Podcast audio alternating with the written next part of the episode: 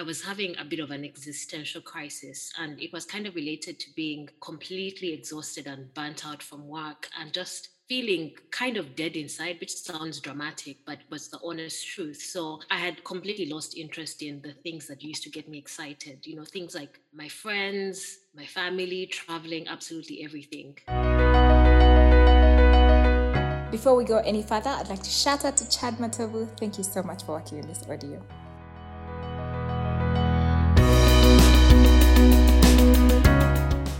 Welcome to the podcast, Sonia. I am so excited to have you on. You are an amazing podcaster, and I'm so excited for my audience to get to know about you and your work. So, guys, today we have Sonia Kentaro on the podcast to podcast, and she is the host of the Ugandan Babe. Sonia, welcome to On Uganda. Thank you. Thank you, Aggie. I'm super excited to be here. So I've listened to a few episodes of the A Ugandan Babe, and some of them are very interesting and so out of this world. Tell us what is A Ugandan Babe all about? Well, so first of all, I became a podcaster by accident. That's the honest truth. And the story that I tell is I had been going through a really, really tough time. So I was having a bit of an existential crisis, and it was kind of related to being completely exhausted and burnt out from work and just feeling kind of dead inside, which sounds dramatic, but was the honest truth. So I had completely lost interest in the things that used to get me excited. You know, things like my friends, my family, traveling, absolutely everything. So a Ugandan babe was really a way, once I started on a journey to kind of healing and figuring out what I wanted to do with my life and how I wanted to just reconnect with myself. It was really a creative outlet. It's a part of me that I had forgotten for such a long time. And when I started it, I'd never intended to publish a single episode. I never did. I just started writing because I'd always thought that I would be a writer, but I'd never thought of myself as a writer. And so I started writing, and then I thought, okay, I, want this to be in a format that is easily accessible. Yeah. And I wasn't in the mood to start a blog post. I think, I don't know, I wanted to put it out there in an audio format. So I recorded a few episodes which I hadn't published until a friend prompted me and said, You've been telling me about this podcast, but I haven't heard a thing about it. And then that's when I pushed play, uh, publish, and published my first episode. So, have you always been a deep thinker? Yes. yes, I have. Absolutely, I have. It's amazing, guys. If you're listening in, you need to go check out her podcast so you can understand what I'm telling you or what we're just talking about, A Ugandan Babe. At least I saw it on uh, Apple Podcast. I'm sure it's on Google Podcast and all that. It's everywhere. It's on SoundCloud. I've tried to make it as accessible as possible. Yeah. So tell me what goes through your content creation process. So you've done one about Owen Candace. You've done one about the Joe Rogan saga recently. Yeah. What, goes, what happens in your mind? What triggers your process? I think it's two things. And the first one is how I got started. My very first episode was an episode about my favorite TV series of all time, and it's called Lost. It's by the American network station ABC. Yeah. So I've always loved movies. And I think this is something that came from my mother, my older sister. I've always liked movies. I watch a lot of movies, a lot of TV shows. And for a very long time, I always felt guilty about it because it felt like I was wasting time. But I couldn't help myself. I would get excited, I would get caught up in the story. And for a long time, I had watched this series about three times and I was excited about the characters. I was excited about the plot, excited about the execution. And so when I did my first episode, it was just a way for me to express that enthusiasm because this was just something that I loved. I couldn't help it. That is the first thing, like my genuine passions, which for some reason I'd always felt guilty about because they felt like it was wasting time. But it was just an innate part of me that I wanted to give room to breathe. The second thing is that I am an introvert. I, I like I am. I absolutely am. So I like a good conversation, but for the most part, I genuinely describe myself as a homebody. I will go out every once in a while. I like music, so I like to dance, but for the most part, I do think I'm an introvert. But the interesting thing I learned about introversion is that it's not about you don't want to interact with people. It isn't. It's more that you do like your space, but you actually bounce off the energy of others. And I have always been super interested in people one of the way that that became channeled was I used to follow on social media a lot of commentators in every space, in pop culture, in politics, in makeup, in absolutely everything. I watched a lot of YouTube, first of all. I listened to a lot of podcasts. So I picked up lots of different interests. So even things like American politics, you know, I would see Candace Owens, for example, trending, and I mm. would click in and I'd follow the conversation, and then I would go down a rabbit hole. And then I would develop all these thoughts, all these ideas. That's one of the ways in which I just get inspiration about things that I want to talk about because I'm just so interested in them. Oh my god, you guys should see Sonia. She is beaming. You can tell she loves podcasting, honestly. I do. I do. I absolutely do. Good thing to see people doing something they really love. I can tell you love the process of podcasting. So, what would you like your audience to know about for example, you just seen an interview or Candace's show, and then you note down a few things that you'd want to talk about, what would you want your audience to know about this process? Because most people just think, oh, you get your phone and then you start recording, or content is really valuable. I've listened to it, guys. You need to check it out. You have really thought of your content, you're delivering value to us. What do you want your audience to know about this process?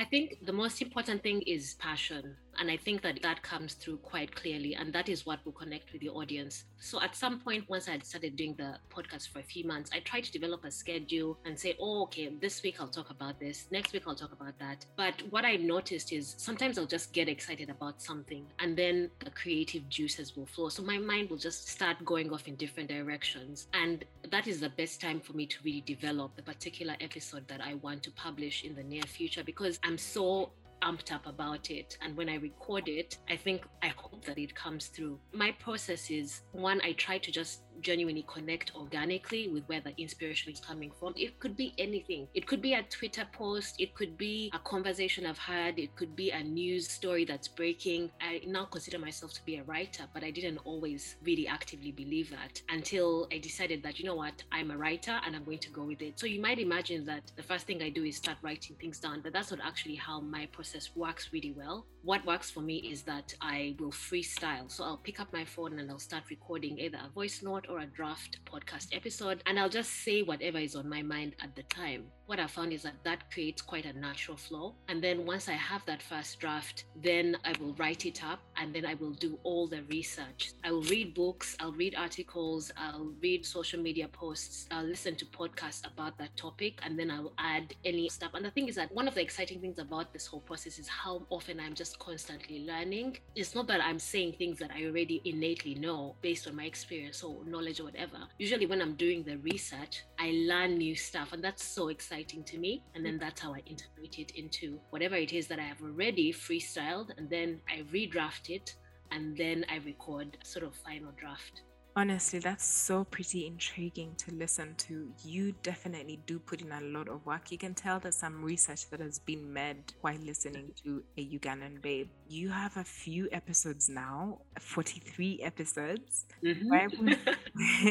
Which one has been your favorite to produce? Oh mm. my god. I have two in mind that are top Sorry, two. 47 episodes, guys. Yes. You, you posted one today, but you say originally posted on the 13th. So yeah, 47. Yes. That was just a technical glitch. For some reason, the host had kind of taken it down, so I had to repost it. But sometimes I do that just in case I see that uh, an episode isn't doing so well, then I'll try and reboost it so that my listeners can pick up on it. But my hands down favorite episode is the one that I did on Kabalega. Ooh, guys, we should check that out.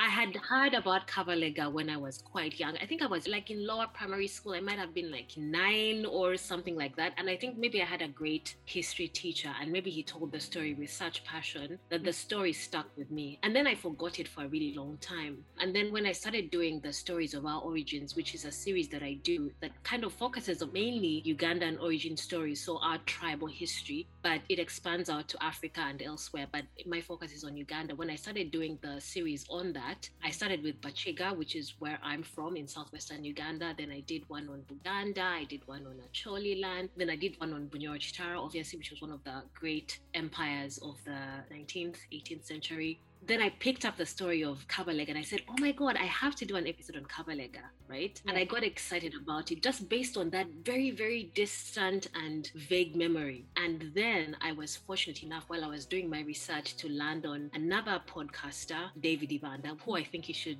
definitely look up. I listened to his podcast on Kabalega and it just, it fueled my excitement. Mm-hmm. And then when I started doing the reading, I said, okay, there's a reason why this story stuck with me. I just loved his grit I loved that it represented a part of our history that we've just forgotten. And maybe because of, I don't know, just the day to day rigors of life. Maybe it's just that it doesn't get any focus. But it's such an exciting story. I wish everyone could hear it. And, you know, Kabalega wasn't a perfect man, right? He was a violent man, but in many ways, he had to be. He had to be because he had a vision for his people. He had a real and present threat in the colonizers that he had to beat back. So it's an exciting story for me for so many reasons. And it's my absolute favorite today. That is just exciting to listen to, I tell you.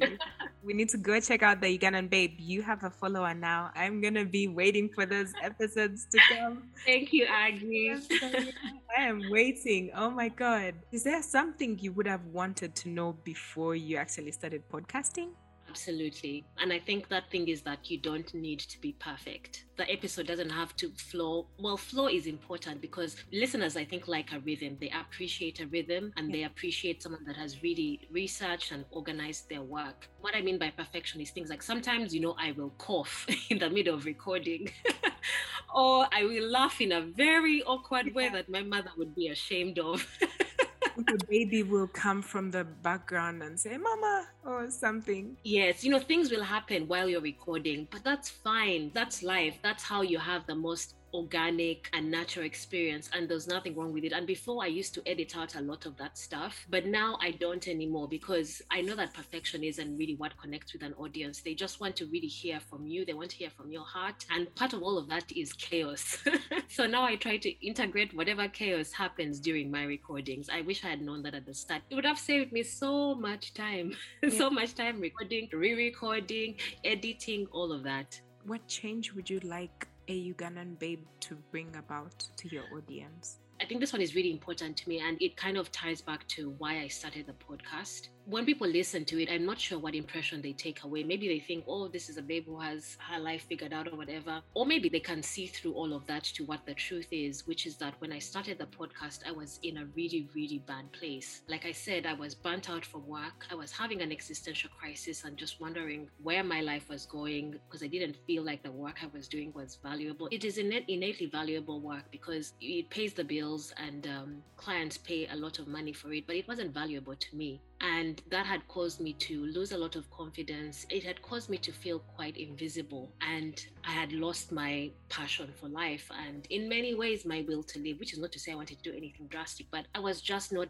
interested or excited about life. What I started doing when I started the podcast was I wanted to connect with someone out there that was going through something similar. I wanted them desperately to know that they were not alone. I wanted them to know that they were innately valuable and whatever thoughts they had were something that was of worth, certainly to God, but crucially, probably to someone else going through something similar the change that I really want to have. The most important thing is for someone to just listen in and say, okay, you know what? I'm not crazy. I'm not alone. I'm not unusual. I'm not strange. I'm just doing life. And it's not perfect. And that's fine. I'm on this journey. And eventually I'll figure it out as I go along. But importantly, I will enjoy the journey. You definitely love Samantha Businger's podcast. Here's my take. We had her in the earlier episode. So you definitely like her um, her story as well us in Uganda have a few hindrances here and there. What yeah. are the challenges you found within podcasting?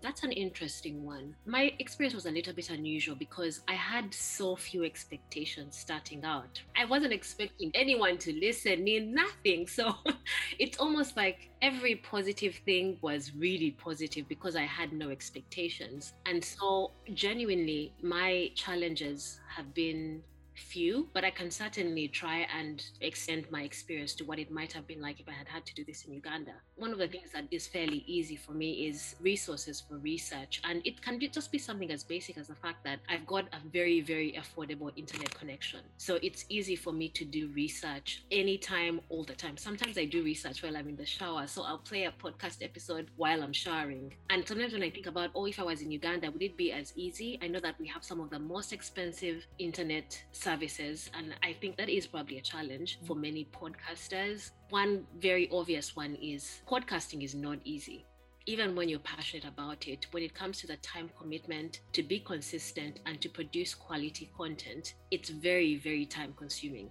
So, for example, I think that I've got a natural gift for writing. So, when I start writing, it flows quite easily. Sometimes I can get out a script out in like 30 minutes. But doing all the research, right, and then recording and then editing and then doing the marketing and all this other stuff, it takes up so much time. I remember at some point when I started, I was doing an episode a week. And then I tried to do two episodes a week. And then that just simply became unsustainable. And at that time, I had a bit of free time. I didn't have a nine to five. So I had other challenges that I was working through. Like I said, I was going through a tough time. So I was going to therapy. I was having to focus a lot on lifestyle changes like exercising, eating right, and all that good stuff. But when I tried to picture doing it as someone with a nine to five, it was hugely, hugely challenging because it takes up so much time and it doesn't pay very well at the moment. There are not very many avenues by which to make an income or to basically facilitate you putting the time aside in order to be a podcaster. Mm. So I think those are the two main things. The first is, you know, how do you do this and how are you able to put in the time investment and yet be able to pay your bills? and then internet connection and just being able to easily cheaply mm. access information to boost the quality of your content that's true we shall overcome we shall overcome where do you see podcasting in uganda I'm excited about podcasting in Uganda. I'm excited about all the stories, all the perspectives yeah. that are just currently waiting to come out because we've seen so much from you know the west from america from europe their stories we're inundated with them all day every day what we haven't heard is all the amazing stories from africa and the rest of the world and having started it and having started to speak to other podcasters i'm excited to hear all the perspectives that will come out. There's a lot of investment in Africa, as far as I know. I see it going so far and having such an amazing impact. I'm excited. I'm so excited. I'm so excited. that was so powerful, Sonia. Thank you so much. I'm afraid that's all we have time for today, but we have our very interesting last questions. They're either or. Are you okay. ready? I am ready. Audio or video? Audio. Software or equipment? Software. Live or recording? Recording for now. Soft drink or alcohol? alcohol. I hope my mom isn't listening. You're honest. At least you're honest about it. Thank you so I am honest. I love a glass of wine. I won't lie. then you're sure you're gonna have a good time without restrictions, huh? Yes. Yourself. Thank you so much. You have given us such invaluable insights, Sonia. Where can we find you? I'm uh, everywhere. My main um, socials are Instagram. I post stories all the time. Instagram and Twitter, which Twitter is my favorite social media platform. LinkedIn. Able to share that in the show notes, yeah. So Instagram and okay. Twitter as Sonia yeah. Kentaro. No, as a Ugandan babe, all one oh. word.